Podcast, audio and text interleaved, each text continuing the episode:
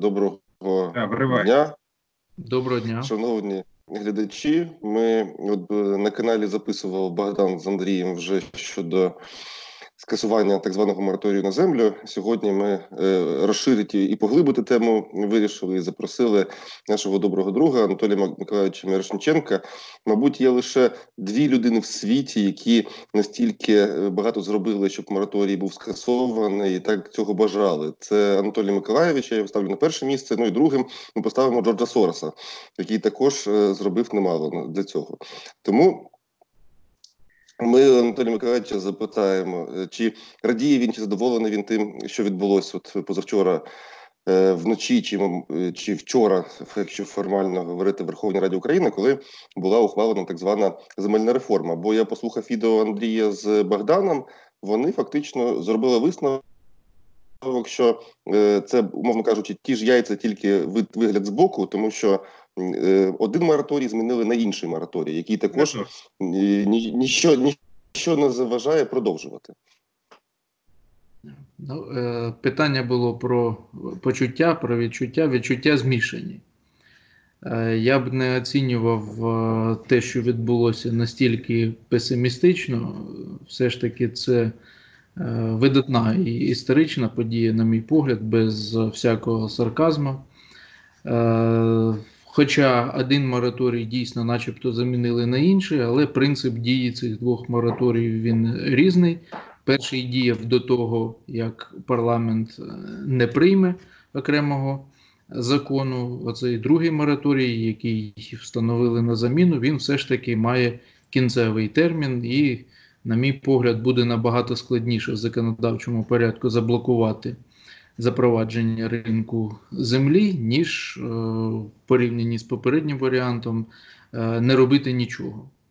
Попередній мораторій продовжувався і був безстроковим, якщо нічого не робити. Цей мораторій треба вже, скажімо так, позитивно висловлюватись для того, щоб заблокувати провадження ринку. Але безумовно повного повного е, задоволення немає, тому що От все інше в тому законі, який був прийнятий, все інше засмучує. Засмучує те, що без будь-якого раціонального обґрунтування е, запровадження ринку навіть в такій дуже обмеженій консервативній формі відкладено до 1 липня наступного року. Е, засмучує те, що навіть е, в 2024 році ринок буде обмежений.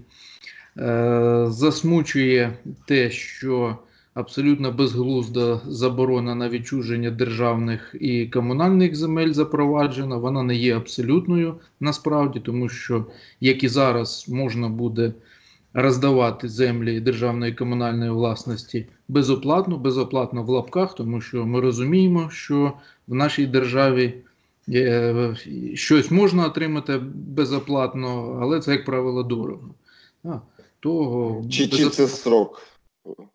Що? Без, безоплатно ще сроки ув'язнення.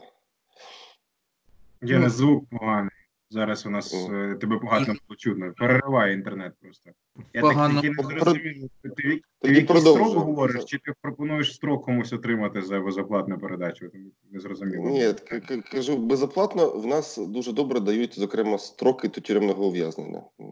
А решта дійсно важко буде. Згоден. згоден. Ну, Анатолій Миколаївич, правильно розумієш, що у нас, в принципі, ну те, що ми і вчора обговорювали, що я не зовсім може, ну ми принаймні інший зміст складали, що був подоланий реально важливий психологічний бар'єр. В цьому плані тобто, це можна сказати, що було зроблено, і це те, що не можна не відняти, ні додати. З іншої сторони, теж. Да, а от питання в тому, що якщо ми говоримо, що у нас починає він діяти з літа 21-го, Потім у нас на якомусь етапі включаються юридичні особи. А потім, якийсь, коли відбудеться ефемерний, якщо відбудеться референдум, то у нас може включитися ще її е, іноземці. От, взагалі, з юридичними особами, чим було обумовлено відстрочення на два роки можливості їх е, власне ставати суб'єктами всіх цих правовідносин? Ну тут причини, мені здається, не, не раціональні, а швидше в сфері якоїсь міфології, психології. психіатрії, можливо. Я от інших причин не бачу. От бояться. От юридичні особи, от е, мій соратник Сорос, да, арабські шейхи, от, візьмуть і це е, скуплять. От це, от, наскільки я розумію, це було приводом для того, щоб від, відтермінувати. Вихід на ринок юридичних осіб. Але зрозуміло, що юридичні особи це можливість для цивілізованого, нормального інвестування, якого наша економіка зараз особливо е, сильно потребує. Предметом застави так само не може бути, правильно? Е, може бути предметом застави, ну, з може бути. З 1 з 1 липня 2021 року земля зможе бути предметом застави формально формально зможе, але е, ну, ми розуміємо, що е, формальна, скажімо, ручка, е, та, що у вас на столі лежить, чи, чи в мене. Я покажу, яка, щоб зрозуміло було, що я не маю на увазі щось таке ексклюзивне. Да? Може бути предметом застави. Вас цікавиться ручка як предмет застави? Напевно, що ні. Якщо дуже сильно обмежений попит на землю, дуже радикально зменшена ліквідність землі і відповідно і можливість землі виступати предметом застави. Є застереження щодо банків, які можуть набувати землю у власність, але знов таки навіщо банку е, земля? Е, в Бобринецькому районі Кіровоградської області 4 чи навіть 8 гектарів, середній розмір паю 4 гектари. Нормальний спосіб звернення стягнення це продаж предмета застави з прилюдних торгів. Е, ну от, е, кажемо, те, що банку таку пільгу е, дали, банкам дали таку пільгу, що вони можуть звертати стягнення шляхом набуття у власність, я думаю, що банки це дуже слабко цікавить. Ну і треба пам'ятати, що таке земля як об'єкт. А, Вона дуже сильно відрізняється, скажімо, від рухомого майна, від якогось тим більш типового майна від тих же ж ручок. Да? Ручка все-таки от вона в мене лежить на столі, але вона теоретично може становити для вас або якусь цінність, хоча б теоретично, тому що її можна вільно перемістити, а, і нею можна буде писати. Земля, якщо вона е, знаходить, якщо це суміжна ділянка, вона для вас цікава з точки зору вашого ведення господарства. Якщо вона за кілька кілометрів, така сама ділянка, вона для вас цікава набагато менше. Якщо вона за кілька десятків кілометрів, це все рівно, що вона на Марсі. Ви, якщо ведете господарство в цьому конкретному місці, ви за кілька десятків кілометрів до неї їздити не будете. Тому земля і так має проблеми із ліквідністю, і оце от обмеження кола покупців ставить під сумнів і також і ефективність використання землі як засобу забезпечення виконання зобов'язань. Е, Анатолій Миколаївич, е, з приводу от, там інших аспектів щодо, наприклад, державної землі. От я ну, я, я дилетант в цьому плані, і е, мені, в принципі, ця ідея щодо відтермінування сподобалася. Чому? Тому що наскільки я чув, може ти мене виправиш, що е, не проінвентаризовані ці державні комунальні землі, саме СГ призначення, і що потрібен час для того, щоб, умовно кажучи, зрозуміти, що там взагалі є, і і потім вже оцінити це все, і щоб не було зловживань там протягом торгів, аукціонів там чи як їх будуть передавати. Чому е, я розумію, ти не погодишся, і поясни, будь ласка, чому потрібно було одразу е, запустити державні землі? Ну, от якраз е, в питанні вже і дана відповідь, тому що держава надзвичайно неефективний власник від імені держави. Держава це абстракція. Від імені держави розпоряджаються землями чиновники. Е, або ж або ж е, директора, держа, директори державних підприємств, інститутів, державних підприємств, установ організацій, керівники, іншими словами. От е, І завжди, коли хтось розпоряджається чужим майном, це корупційна небезпечна ситуація. Чим довше буде е, не держава, а чиновники і керівники розпоряджатися оцим невідомо чим е, в цій мутній воді, тим тим гірше. Продається ж не абстрактна земля. Да? От, Про інвентаризацію і про все інше. Да? Продаватись буде не щось невідомо що, що є у держави. Для того, щоб продати, якраз і треба сформувати цю земельну ділянку, зареєструвати право на неї. Е, продаватись буде щось і буде зрозуміло за яку ціну. І, звичайно, це треба робити за загальним правилом на аукціонах, прозорих, конкурентних. Е, тобто, у нас є дві альтернативи. Одна альтернатива це те, що є, коли ніхто не знає, в принципі, скільки у нас державної землі, коли її можна, по-перше, роздати безоплатно в порядку безоплатної приватизації. По-друге, її можна неофіційно, да, без будь-якого документального сліду, да, дати комусь в оренду, хтось буде там щось вирощувати, збирати врожай, е, заробляти гроші мені перед столом, під столом передавати частину цих грошей, да, як керівнику якогось державного підприємства, і так далі, і тому подібне. Цих, цих схем насправді дуже багато. Це от одна альтернатива. А друга альтернатива оцей жахливий страшний продаж, коли ми формуємо державну чи комунальну земельну ділянку, виставляємо її на торги, вона за аукціона продається. Ну, Мені здається, досить просто порівняти оці дві альтернативи і зробити висновок, що, що краще. Ну тобто, в принципі, вийшла така ситуація, що все е, ліберальне, що було в цьому законопроекті, загубилося до моменту голосування, але утрималося Анатолія Миколаївича, тому що Анатолій Миколаївич виходить з позиції того, що держава є взагалі ну неефективним власником, і далі вже йде в принципі абсолютно все логічна побудова. Анатолій Миколаївич, правильно я зрозумів про інвентаризацію? Я перепитаю просто питання. Якби ну чому аргумент про от який Гена сказав, да державні землі державної комунальної власності не можна продавати зараз, тому що треба її там інвентаризувати. Ви говорите про те, що якби її можна було продавати, їй все одно прийшлося інвентаризовувати для того, щоб її здійснити продаж. Відповідно, аргумент, що не можна продавати, тому що не інвентаризовано, не дієздатний. Ну крім того, що не неефективний власник, це чому треба було б її продавати. Правильно зрозуміло? Правильно, правильно, і ще така ремарка. От слово інвентаризація, вона дуже популярна. У нас от е, звучить: не можна, поки немає інвентаризації, не можна, поки немає електронного кадастра там і так далі. Да? Хоча воно, в принципі, вже є. Е, мене лякає слово інвентаризації, тому що, як у нас часто буває в державі, інвентаризацію дуже багато людей хочуть використати як прекрасний привід для того, щоб освоїти якусь величезну кількість грошей. Е, для того, щоб розпорядитись конкретною ділянкою, інвентаризацію проводити не потрібно. Потрібно цю ділянку взяти і сформувати. Все. Конкретну ділянку. Не боротись за мир в усьому світі, не боротись за інвентаризацію глобально всього, щоб потім знов там через якийсь час знов проводити інвентаризацію. Треба сформувати конкретну ділянку. От Уявіть уявіть е, собі ситуацію, що у вас є сарай, в сараї маса всякого майна, там на на дверях висить підкова. Хтось приходить до вас і каже, що ну, продай мені оцю підкову. Да? Ви кажете, ні, я не знаю, що у мене в сараї лежить. Мені треба провести інвентаризацію того, що лежить в сараї. Ну, плюс при цьому ви хочете провести тендер. Да, Сарай насправді не ваш ви е, директор цього сарая, да, розпоряджаєтесь грошима власника, ви хочете провести тендер, і ще на цьому тендері ви знайдете організацію, яка буде проводити інвентаризацію, да, заплатити там якусь завищену суму грошей і откат отримати. От цього також, мені здається, треба боятися.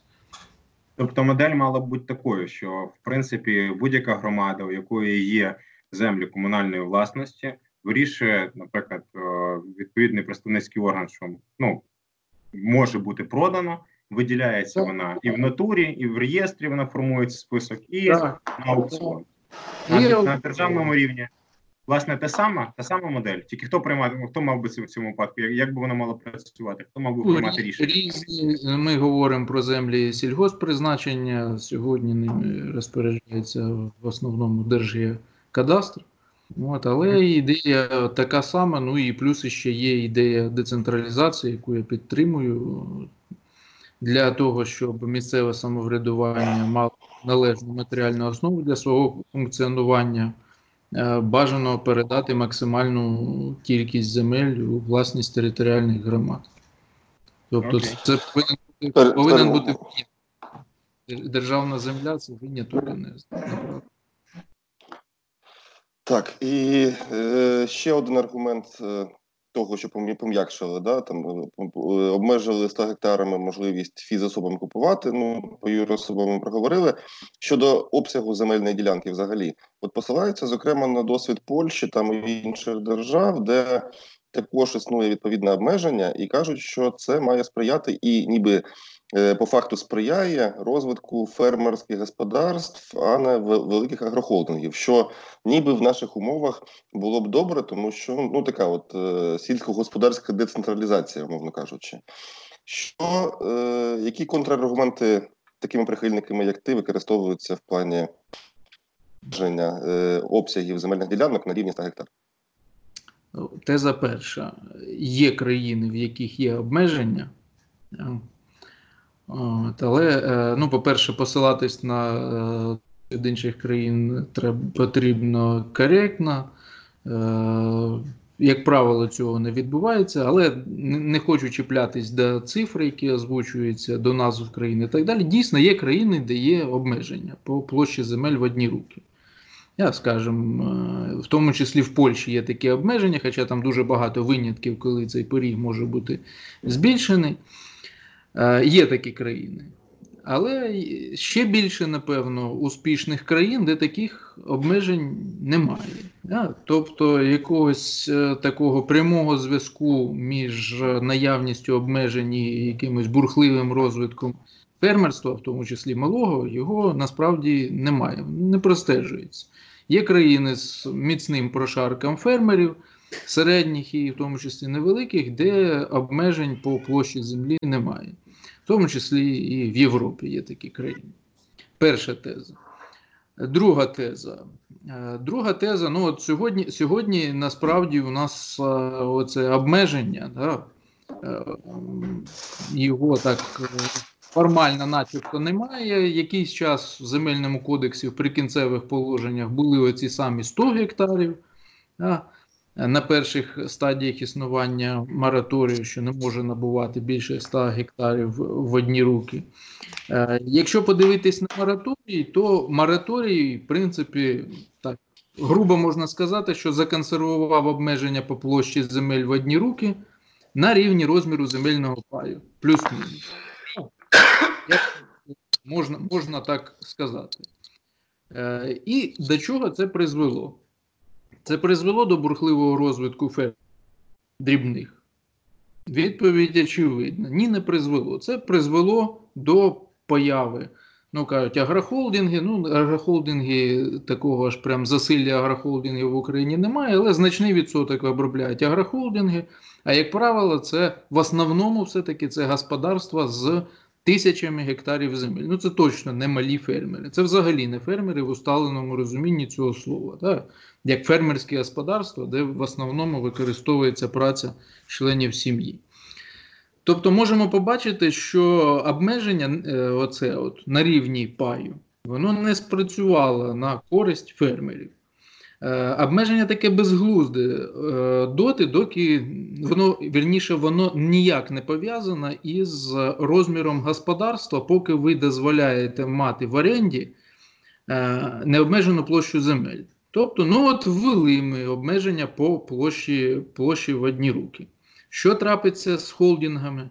Нічого не трапиться, вони продовжуватимуть використовувати землю на праві оренди.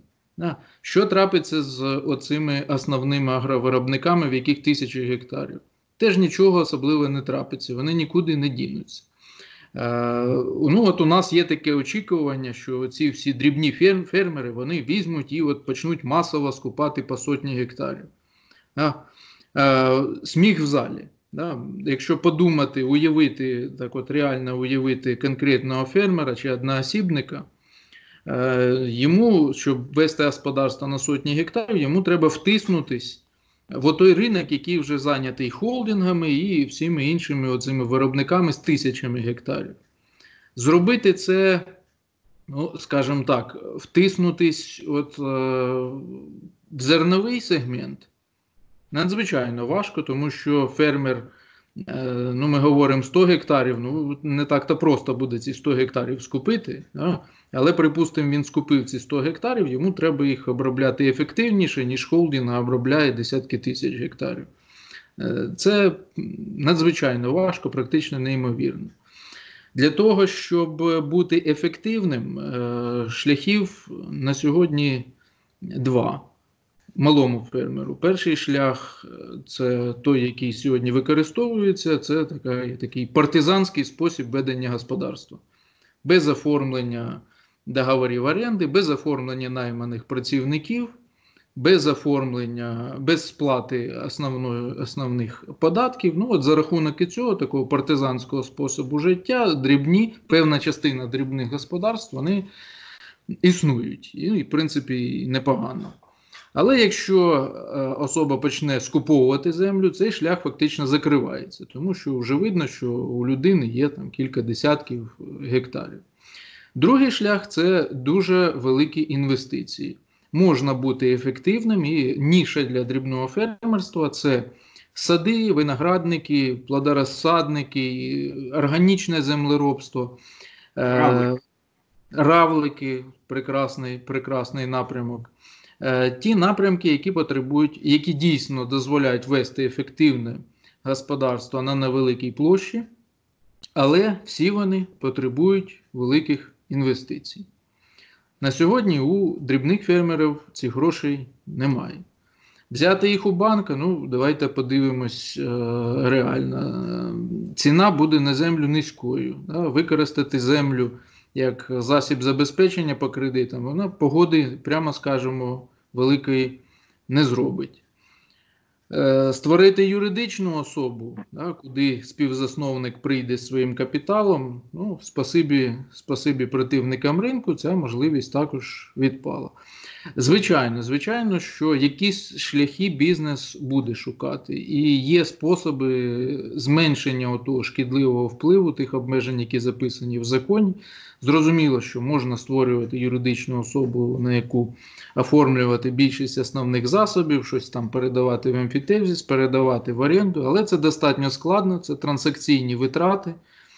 Е, і ефективність вірніше, складніше буде інвестувати. Е, інвестування буде більш ризикованим, відповідно, менше прийде інвестицій з усіма наслідками, які з цього випливають. І відповідно, не так бурхливо буде розвиватись дрібний фермер. Це 100 гектарне обмеження йому сильно не допоможе.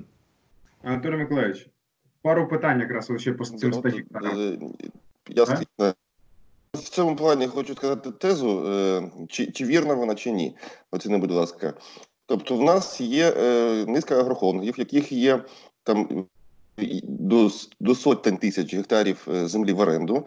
Оренда дуже довгострокова, як правило. І з запровадженням ринку землі, от в частині цих земель, яка обробляється сьогодні агрохолдингами, очікуємо, що нічого не відбудеться взагалі. Я правильно розумію? Ну, оренда нікуди не дінеться.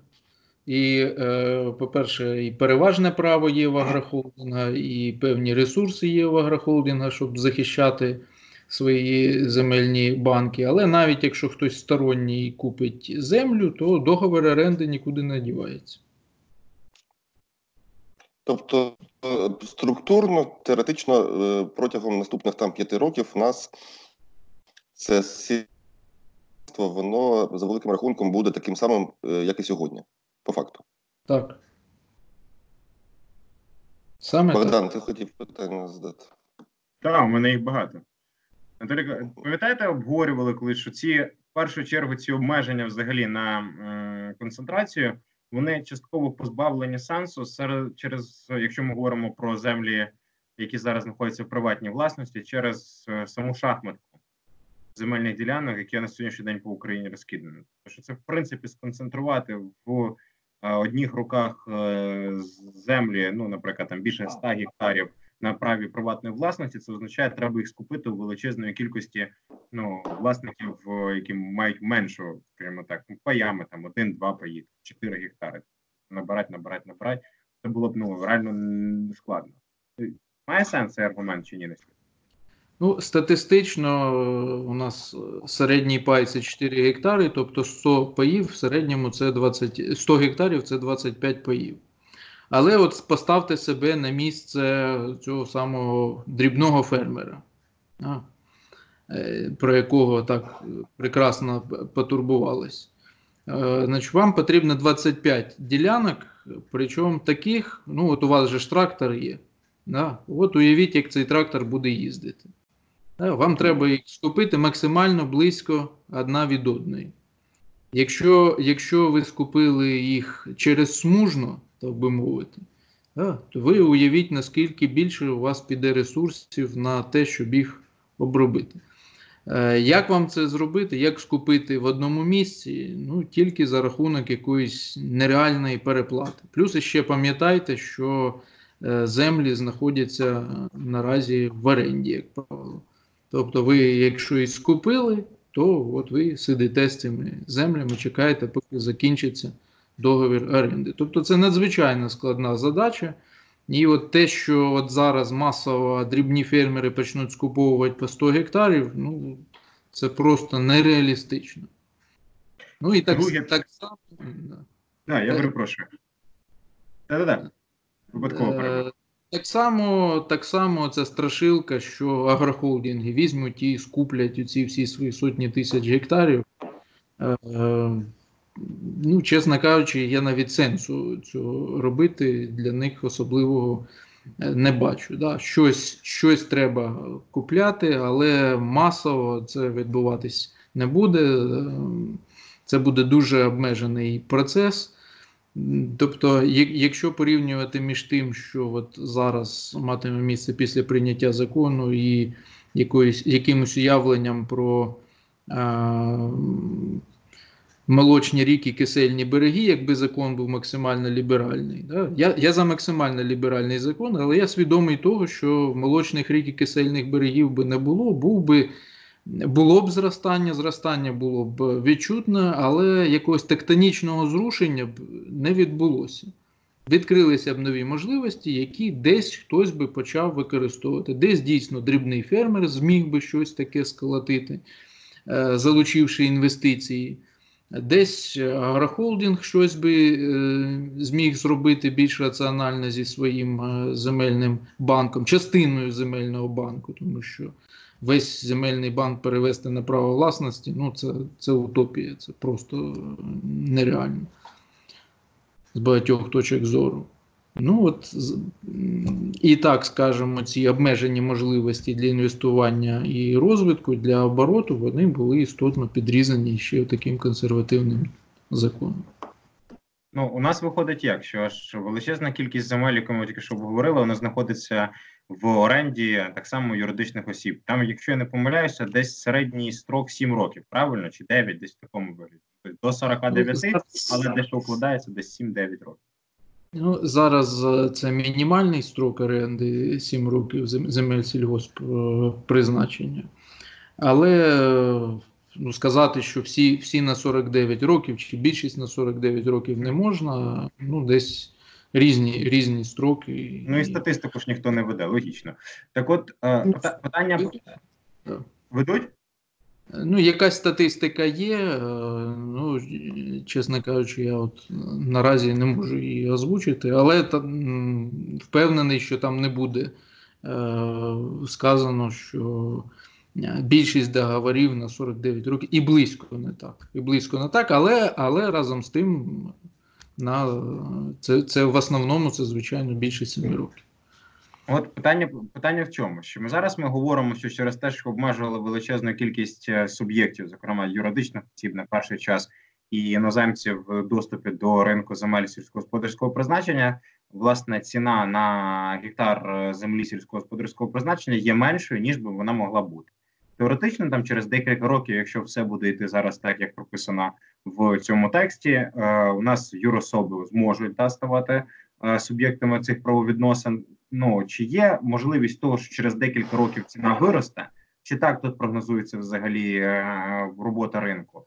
І як вплине насправді, ну, якщо є якісь прогнози, те, що юрособи зайдуть через пару років, якраз знову таки в контексті того, що вони є а, вони мають право першочергового викупу по тим земельним ділянкам, які вже у них є в оренді.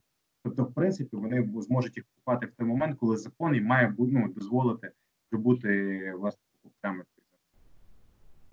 Це тут два ну, питання: гроші і як воно вплине взагалі на сам розвиток ринку? Чи є якісь Ну, Саме по собі очікування лібералізації ринку і того, що юридичні особи на ньому з'являться, і саме по собі очікування 1 липня наступного року, воно, звичайно, впливатиме на ціну. Як вже і зараз епопея з епопея з законом цим про зняття мораторію, вона на ціну певною мірою вплинула, вплинула на ставки орендної плати звичайно, це все буде впливати. Але е, якби ліберальний ринок запровадили прямо сьогодні, то звичайно, що ціни б зростали швидше, і ставки орендної плати зростали б швидше. Для багатьох орендарів це було б неприємно, але ну, максимум, що сталося б, замість одного орендаря прийшов би інший орендар, якого вища ставка орендної плати е, більш влаштовує. Тому от така відповідь. Да, Ціни зростатимуть в будь-якому випадку, якби ринок був ліберальний і запроваджувався прямо зараз, то ціни б зростали швидше. Оці обмеження на 100 гектарів. Чи правильно розумію, що вони на сьогоднішній день ну от е, дають можливість лише працювати з от тими формами, які тільки що сказали, садівництво, там раблики і тому подібне. Тобто виходити на виробництво пшениці ну десь я власне мав таку інформацію, що це не є рентабельним. Треба більша кількість е, земель сільськогосподарського призначення для того, щоб власне цей процес е, тако саме такої підприємницької діяльності був ефективним. Ну, е, Сучасні от, ті, хто зараз використовують землю, ці сільгоспідприємства, е, в основному зернового типу, вони звичайно також будуть намагатися щось купити. Безпосередньо вони цього зробити не зможуть, але будуть, я думаю, оформлювати на засновників, на родичів. Просто ну не хочеться казати на підставних осіб, на когось будуть оформлювати і е, зразу заводити оцього когось в якісь договірні відносини. Вони також будуть користуватися оцим, оцією можливістю 100 гектарною. Інша справа, що знов таки повторюся, що е, буде цей процес більш повільним, е, будуть вищі ризики, вищі транзакційні витрати, тому що, ну, як мінімум, мені треба на когось це завести. Да? Сьогодні у нас хороші відносини, завтра відносини зіпсувались. Е, якісь е, договори ми поукладали, що зразу куплена земля мені передається, ну їх можна оспорювати, ці договори. Тобто вищі ризики, вищі транзакційні витрати, нижча ефективність. Тобто в зерновому компоненті це також буде відбуватися, це скуповування ці по 100 гектарів. Тільки потрібно розуміти, що ці, оце обмеження в 100 гектарів, ну воно от єдине до чого воно призвело, до призведе до вищих транзакційних витрат. Е, я дуже дуже сподіваюся, що те, про що Богдан сказав, е, оці от компоненти з високоінтенсивним використанням земель, коли е, приходить оцей умовно дрібний фермер, чи ну, якщо це, скажімо так, господарство, яке займається вирощуванням лохини, то те, що там 100 гектарів, то ну, язик е, не повертається сказати, що це дрібне господарство, це велике господарство насправді. Але порівня... за площею воно порівняно невелике. І, звичайно, що хотілося б, щоб таких господарств, е, от, ягідників, садів, виноградників їх було якомога більше. Які перешкоди для того, щоб з'явилися ці господарства? Ну, я вже свою точку зору викладав. Перешкоди будуть, буде важче це робити порівняно з ліберальним ринком, але все-таки можливості є. Е, І, е, скажімо так, дуже хочеться сподіватися, що спрацює нормально, е, ефективно спрацює кредитна система. Звичайно, земля тут як засіб е, забезпечення виконання зобов'язань погоди не зробить, але є й інші механізми. А залишили в законі підтримку держави саме компенсацію е, ці е, ставки на кредитні ставки в розмірі сукупному фонді там скільки 4 мільйони вони давали чи скільки. Ну, е, це ж не, закон про ринок земель, це я так розумію, закон про зміни до державного бюджету. І з того, що повідомлялось, наскільки я розумію, то намір був останнє, що звучало, то зберегти. Перед цим хотіли зняти підтримку, потім, начебто, сказали, що збережуть. Ну, але... Закладали, здається. Е, ні, це, це не цей закон, це е, тут, тут цифр ніяких не було. Я от дивлюсь прямо зараз на цей закон. Зміни до бюджетного кодексу щодо створення спеціальних фондів. е, Все обіцяних 4 мільярдів тут немає. Це, це повинен бути закон про державний, державний бюджет. Е, да. То от з підтримкою ось таким чином. Ну, тобто я розумію, що оці всі прогнозоване зростання ВВП, інвестиції за рахунок е, введення ринку землі в цьому вигляді найближчі півтора роки мінімум нас не чекає. Е, ну, скажу так, що звичайно, що шанс, шанси на зростання вони радикально менші з, з таким ринком порівняні з ліберальним.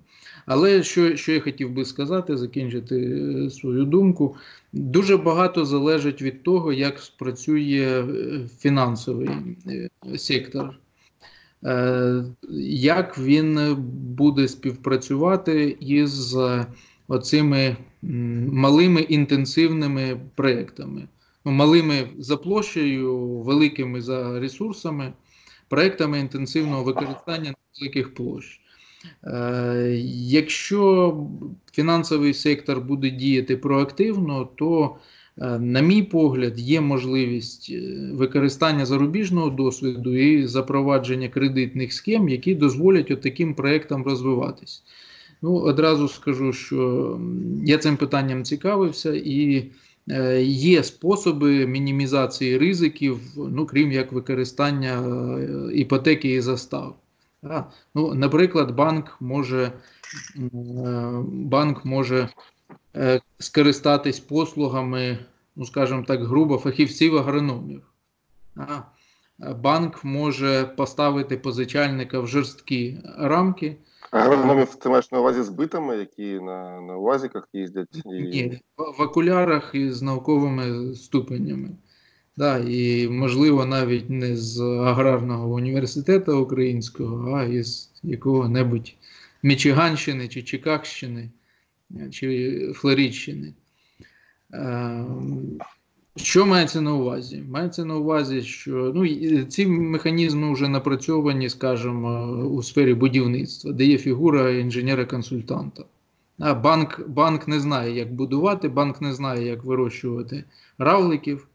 Але є фахівці, які знають, яких може наняти банк, який може простежити перше, щоб позичальник е, робив те, що потрібно, щоб гроші йшли на те, що потрібно. І, в принципі, договірними засобами позичальника можна загнати в достатньо жорсткі рамки, коли він буде е, працювати ефективно і з мінімальними ризиками. А- Агросмотрящий, да, виходить нас? Так, можна, можна і так сказати. Вели, великий, велика економія може бути досягнута за рахунок масштабування цих витрат. А, Кажемо, одне господарство навряд чи скористається послугами кваліфікованого агронома. Якщо банк веде кілька десятків або сотень проєктів, він може, може наймати найкращих. А, е, Великий резерв є у кооперації різних, скажімо, сервісів. Да, є банківські послуги, є страхові послуги, є послуги по реалізації добрив, є послуги по закупівлі зерна, послуги по спостачання техніки. І е, в разі кооперації можуть бути, е, кажемо, пільгові умови, кращі умови, які зроблять більшими шанси на використання цих проєктів. Тобто, остання теза, е, що оце от зняття мораторію, навіть в такому усіченому вигляді, воно дозволяє основне концентрацію земель, концентрацію земель на праві власності. А далі вже з цим масивом можна щось робити, зокрема, передати на праві емфітезис юридичній особі, на яку буде зав'язаний весь бізнес з вирощування в промислових масштабах е, равликів, наприклад. А скільки равликам треба? До речі, приблизно вираховується гектарів, Мінімально. Ну, умовно, чи немає Мінімально. такої? Кілька соток, наскільки я розумію, сарай і, і кілька соток. Кілька соток, а, та, а далі вже вище, як е, до 100 гектарів, як з лукниною, да. Гі- Гігафабрика, да. великі Гі- равлики. з виробництва гравликів, да. це теж можливо. Єна, тут я одні питання задавав, у тебе є? Та ні, ми, ми вже час затягнули. Е, Ми можемо підсумувати, що е, навіть коли відновлять авіасполучення, очікувати Сороса, на жаль, з е, повним багажним відділенням грошей, на жаль, ми не можемо розраховувати. Да? Але з іншого боку, е, в перспективі буде позитив, тому що Анатолій Миколаївич завжди казав і продовжує казати, що єдине, що заважало розвиватися Україні, то є мораторій на продаж сільськогосподарських земель. Тому навіть якщо психологічно межу перетнули, то мабуть слід чекати, коли розквітнемо ближчим часом. Так. Ну, психологічна межа це, мабуть, найважливіше, як казав професор Преображенський, розруха вона в головах. Коли оце от, е, вивітриться ці совкові переконання в тому, що е, не можна продавати, нічого не можна, все в державу і принцип рівності у нас принципом рівності, але держава це святе, і хай все буде державне. Ну, от коли розруха в головах пройде, то тоді я думаю, що дійсно є шанс на розквіт. Я пропоную на цьому моменті закінчувати. Антон Миколаївич, дуже дякую, що знайшли час. Найближчим часом Дякую. зараз цього всього прилюднимо.